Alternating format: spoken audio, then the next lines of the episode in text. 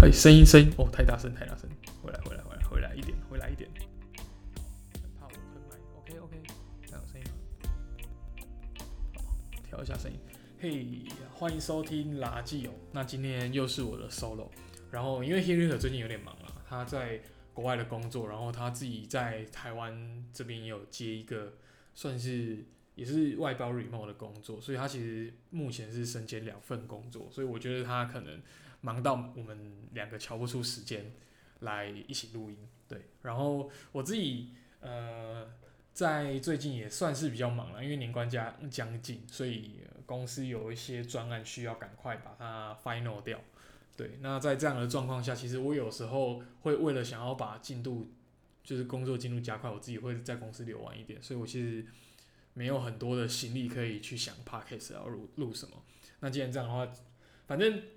也不知道录什么嘛，那不如就把麦克风打开，顺便打开就有一些气，就就有一些话题可以讲了。对，然后不知道大家就是有没有去听我们上面两集录的那录的。那个主题就是技术传教士的养成之路。那在那一集，我们找的就是圣佑 j e b r a n s 的圣佑来跟我们分享他在呃求学历程啊，或者是从他开始工作，然后一直进到现在这间呃这间美国公司去做技术传教士的心得，然后也讲出目前呃软体界的一些发展啊，就简单的讲一下。对，那因为最近其实。蛮流行复盘这个东西，就是对于你做的事情啊，或者是你对于在工作上的事事情，在结束之后呢，你再重新回来，可能是反省啊，或者是稍微去整理一下，对，然后让你之后在做同样的事情或类似的事情的时候可以改进，尽量不要再踩到同样同样的地雷，对，然后呃，我我们家附近好像就是我住的地方，好像旁边有人在洗衣服，所以可能会有一点点杂音。对然后，呃，如果要复盘上周，哎，不是上周，哎，其实已经是上个月了。如果要复盘上个月那两集节目的录制的话，其实我觉得当然有好有坏了。那针对我自己复盘的结果，我觉得是，呃，对圣佑比较不好意思的地方是，我们那个，哎，我们那一集算是我们两个人第一次来访谈一个可能我们没有很熟的，因为。说实在，我跟盛佑算是网友啦，就是我们在网络上认识，然后就顺便邀请他来录节目了。所以，我们其实算是在录那一集节目之前，我们算是比较不熟，对。所以，我觉得对他比较不好意思是，我们那一天的访谈可能会稍微比较紧张，然后也有点乱乱的，有点散散的这样，所以对他们比较不好意思。对。然后我自己也认为说，上一集其实我们可以聊得更深入一点，但是我们后来就是可能因为我们自己聊得太开心了，所以可能没有办法把这个呃技术传教士的。产业形态啊，或者是技术传教士真真实在做的事情啊，再聊得更深入一点。那这部分也不用担心，我会就是整理成一篇文章，然后放在一个呃，可能放在一些写文章的平台当平平台上面。然后如果有机会的话，呃，我我我也希望能够在年前赶快把这个文章完成，然后也一起放到 podcast 的上面。对，然后最近真的是忙到，因为我们频道其实是有 Instagram 的，然后最近其实 Instagram 都没有更新，我们。技术传教士的那两集都已经放上 podcast 上面了，但是 Instagram 上面还只还上面还是只有放放到上集了，所以呃我可能明天再稍微羞耻一点去把它 po 上去吧。就是已经过了两个礼拜，但是最新的一集我都还没有发文，对对啊，非常不好意思。对，然后最近呢，除了在工作上面，我最近也也有蛮多活动，因为毕竟是跨了一个年嘛，所以其实年尾会有活动，那年初刚好。也有一些国定假日，然后又接近过年，所以其实最近也做了蛮多事情的。对，然后我在上个礼拜呢，有去台中的文心森林公园听伍佰的演唱会。对，然后这集我就想说来聊一下，就是我听一一呃听一些音乐的感想了。因为我自己在学生时代，我有呃组过乐团，然后我是乐团里的贝斯手，然后我就嗯我在那阵子就听了蛮多风格的音乐。对，然后除了是国外的也好啊，或者是国内的一些独立乐团、流行音乐，其实我大部分就是在很在那个时呃五六年前那个时候组团的时期，其实很常在很常在很常在阅读，还是那个在叫阅读嘛，其实就是很常在听音乐，所以接触了很多不同歌路的音乐。然后伍佰算是在台湾的流行歌坛里面我比较喜我很喜欢的一个歌手。对，然后其实很多人知道我喜欢听伍佰，他们就觉得说，你这个年纪听伍佰，好像跟你的年纪没有很符合，因为年代，因为伍佰那个年代的歌比较像是可能我们爸妈那个年代的年轻的最最流行、最想法的音乐这样。结果殊不知，在去年因为偶像剧的关系，让伍佰的歌又再次的翻红。对，然后我就其实，在那个偶像剧播之前的呃前几个礼拜吧，好像就是二零一九年的年底，那次伍佰在高雄巨蛋办他的第一场演唱会，然后那那一场我就有去。对，然后原本只是想说就听二零一九年年底那一场就好了。对，然后高雄巨蛋其实离离离我住的地方也不远嘛，就在高雄而已。所以那个时候就听完之后想，哇，很很爽。然后之后有机会再听吧。结果原本在二零二零年四月的呃五百演唱会啊，就因为疫情的关系就这样延后了。所以我们就很幸运的听到了，就是在疫情前的最后一场五百的演唱会。对，然后在嗯，今年四月因为疫情的关系，所以演唱会延后，然后延后大概到了好像六七月的时候吧，他们那个主办单位就说，呃，如果你对就是疫情延后有些不方便，或者是你可能因为延后的关系无法参与演唱会，你可以申请退票，然后同时他也在申请就是再售票，这样就是把空呃人家退票空下来的位置再重新售票，然后那那那个时候可能因为疫情还不是很确定。然后再加上就是大家对于就是呃那一个年就是二零二零年那个武汉肺炎的疫情会不会有再次爆发，都有很多的疑虑，所以其实退票退的蛮凶的，对。然后当然呃我那时候就也在思考，因为那时候其实好像还没找到工作吧，就是可能诶应该是找到工作了，四月四月我应该是 onboarding 的，所以我那个时候已经找到工作，但是还没有拿到薪水，然后我就觉得说诶。呃，从四月然后演到今年一月的演唱会，说不定可以再去听一次，因为你间隔没有没没有间隔太近，所以你其实，在过了一个年之后再去听演唱会，感觉还不错，而且又是在台中的户外广场，所以其实对于那时候我我我我我来讲，我就说，哎，好像可以去听听看，因为没有在户外听过演唱会，然后在户外办演唱会，其实相对来说病毒的传染力也不会那么强，因为它是个开放的空间嘛，所以我那个时候就硬着头皮，就是把票买了下去。然后上礼拜就去听了，对，好，那我们来聊聊一下，就是伍佰的歌里面，就是我最喜欢的一些歌曲吧。那如果你是有听过我录的第一集，你大概就会知道说，我们这个呃频道的名字也是从伍佰的某一首歌里面截录下来的。对，然后那那那一首歌其实对我来说，它呃我最喜欢的部分，就是因为它有很浓厚的台湾元素，然后它也是在讲述以前台湾的故事。那如果要我现在讲到就是几首。我最喜欢伍佰的歌，那呃第一首应该就是《白鸽》，对，不是洗衣精，对，《白鸽》是呃伍佰哦，伍佰在一九九九年发行的国语专辑。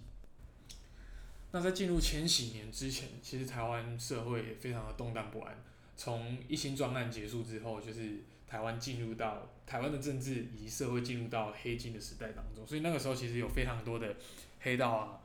他们的老大可能因为一心状案出狱之后，他们就纷纷就是想要洗白，所以就是他们选上了明代。那同时地方拍戏的运作也算是非常猖狂的年代，所以那时候其实台湾的治安非常的不好。除此之外，那个时候台湾其实也发生一个很重大的天灾，就是大家都知道，可能很多人童年都有记忆的九二一大地震。那那个时候就是我自己印象很深刻啊，虽然我那时候才四岁，对，还没有五岁，那但是我现在还留有那个时候地震的一些记忆。所以我们可以想象，就是在千禧年之前，台湾非常的不好受，我们饱受了天灾，也饱受一些自然的影响。所以其实那个时候，我觉得算是一个比较比较悲悲情一点的年代了。对于一般的老百姓来说，然后对于中产阶级来说也是如此。对，所以在那个时代背景下所诞生出来的这个白鸽的这张专辑，我觉得就具有它的一些时代背景以及故事。我刚前面其实有提到，就是在那那个年代，台湾发生了非常多重大的刑案。那在一九九九年，就是在这张专辑发行不久之后，在六月五号接近中午的时候，那时候台中的广深收购刚开始营业，那就遭到了两名的歹徒，呃，持冲锋枪扫射广深收购的一楼门口。对，这个在现今的台湾社会可能是很难想象的一件事情。不过那个时候就是这个事情发生完，然后歹徒就是随机扫射之后就直接逃逸了。可能是那个时候有一些呃，就是可能百货公司的经营权上面有一些争议，然后有些黑道的介入，所以可能幕后的背景或者是黑手到底是怎样，并不清楚。所以可能那个时候原本这两位歹徒是受人所托，所以给了这个营运的人，就是营运这个百货的人一个警告吧。所以他那个时候扫射完之后呢，就赶快逃走了。对对，但是那个时候有一个孕妇，她那时候好像是跟朋友约在那边吃饭。那她在中午的时候就刚好路过那边，然后就是被榴弹所扫射中了。那她被榴弹扫射中之后呢，她的孩子在几天之后就不幸的就是流产了。然后这位妇人呢也变成了植物人，一直到现在她都还没有恢复，就是她这辈子就是这个样子，就是变成一个植物人。那伍佰在那个时候呢，听到这个事情，然后又刚好这个呃被枪击的受害者，他也是伍佰的歌迷，所以伍佰就把《白鸽》这首歌送给了这个呃这个民众。对，那这个其实是一个我觉得算是一个蛮悲伤的故事，因为这个被这个被榴弹打到的妇人，她在那个时候，那她在那个时候才二十三岁。你想想看，二十三岁的青春年华，大概是可能现在大学刚毕业年纪吧。那她在那个时候已经怀有身孕，然后小孩子也准备要出生了，结果就在一次就是很平常的假日，跟朋友去百货公司吃饭，然后就被榴弹打到，然后变成植物人，一直到现在。所以其实在这个悲伤故事，就是我那时候因为很喜欢这首歌，然后去查这首歌的歌词，然后就看到了这个旧的新闻，我就觉得哇，这个真的是一个悲伤的故事，然后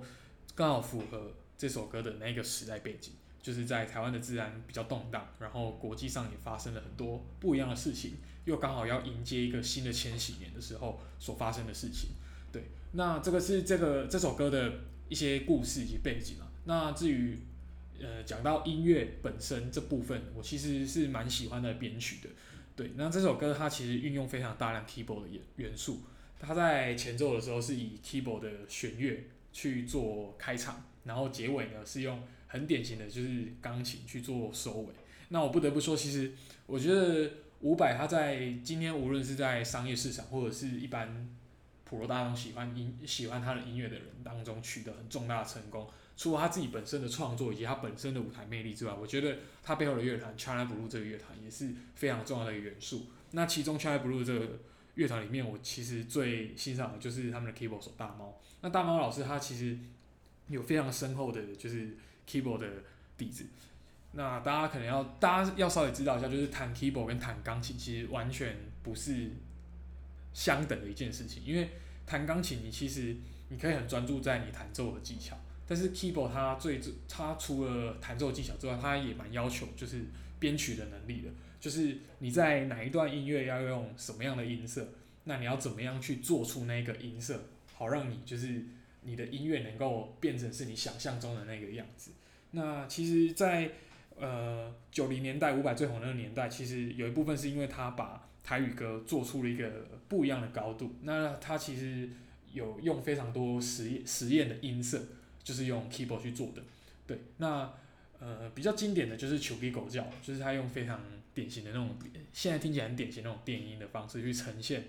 这首歌，那白鸽这首歌呢？它其实相较《楚一狗叫》又更比较清淡一点，它就是以简单的弦乐，然后跟钢琴去做整首歌的呃旋律的架构。但是它听起来，我觉得是非常的、非常的、非常说非常好听之后，我觉得它也非常的呃澎湃啊，非常的澎湃。我我一时找不到一个形容词，但是要我现在找到最适合的就是用澎湃去做做这个形容。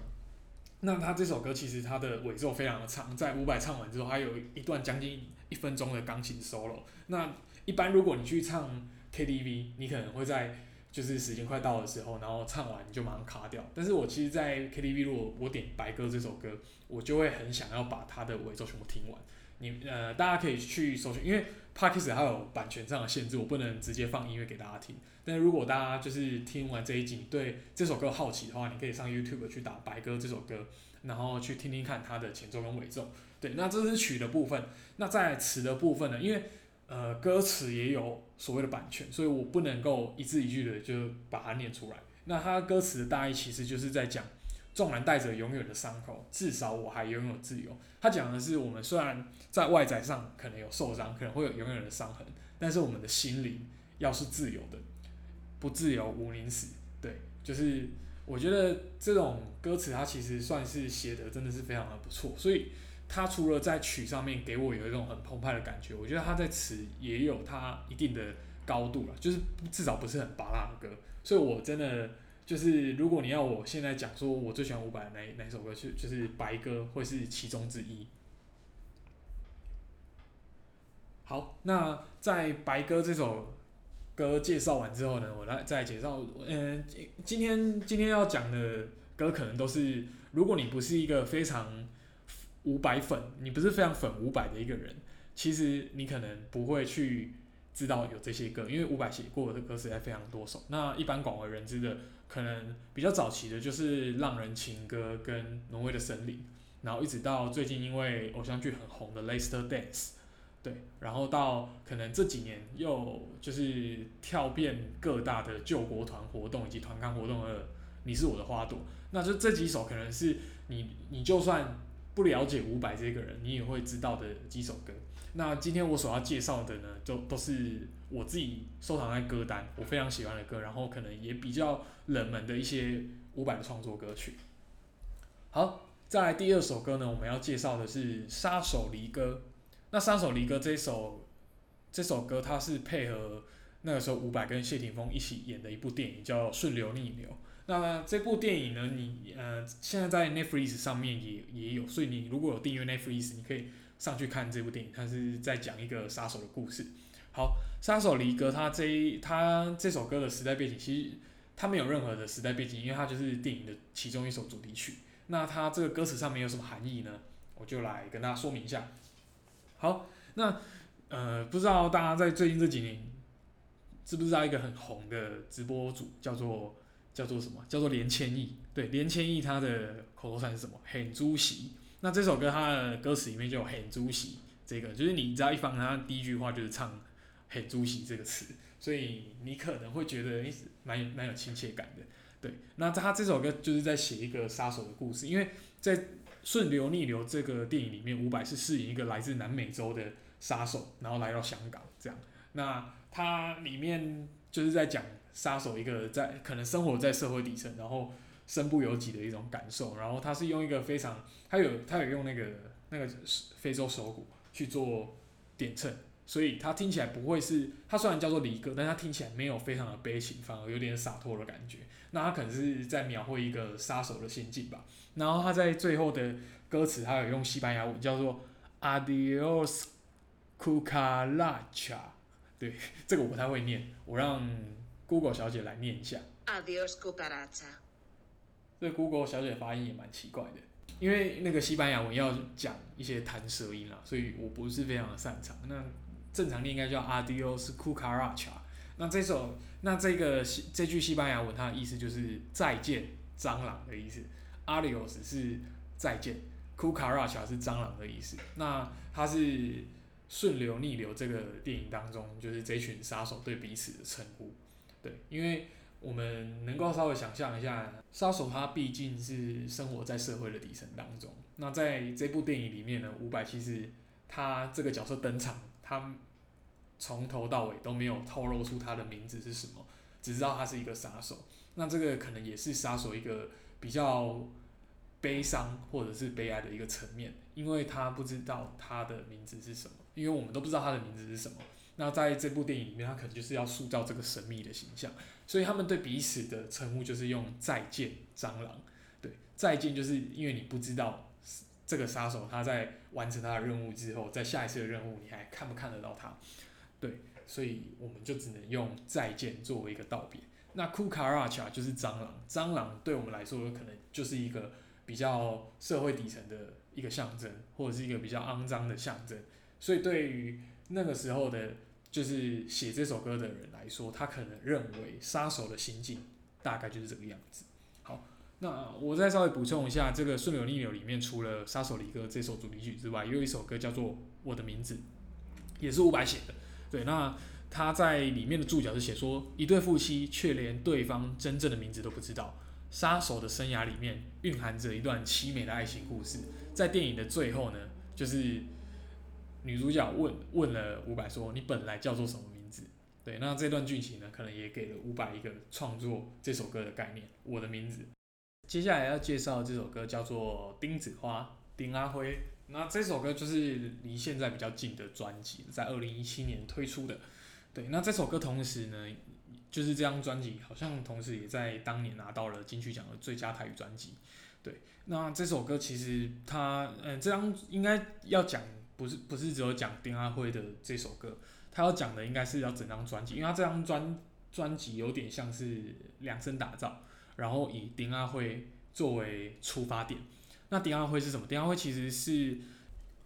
那我觉得这个应该是伍佰取自于他自己的生活经验。他可能常常在他的周遭环境当中看过这样的花，但是他却不知道这个花真正的名字是什么。所以以这个花的角度来看，他好像就是常常被误会、被误解。然后那个时候都叫他丁阿辉，对，然后其实他的意思应该叫灯子花，但是因为他小时候念台语都念丁阿辉，他就以为是丁子花，所以他就以这个。方呃以这个 idea 作为发想，然后去写了《丁阿辉》这首歌。那这整张专辑呢，其实我觉得蛮特别的，因为它是用 Afrobeat。那 Afrobeat 是什么？其实它就是有点偏向非洲的呃音乐的节奏。对，那它其实会使用到大量的管乐，包括长号啊、小号、萨克斯，还有那个非洲手鼓去做去做这类的呃。旋律的变化以及节奏变化，那这在台湾的歌坛其实算是蛮少见的，可能到这几年才比较有一些歌手在用。对，那呃这个这种乐风，其实在国外的蛮多蛮多类型的乐风都会用到类似的元素。那之后有机会再跟大家重新介绍。好，我们回到丁阿辉的这首歌。那丁阿辉他其实除了讲到了，就是他小时候因为这个这个发音的问题，所以误解了。丁阿辉的故事，那他就是以丁阿辉作为出发点，就是我很常被你们看见，但是你们好像都不知道我叫什么名字，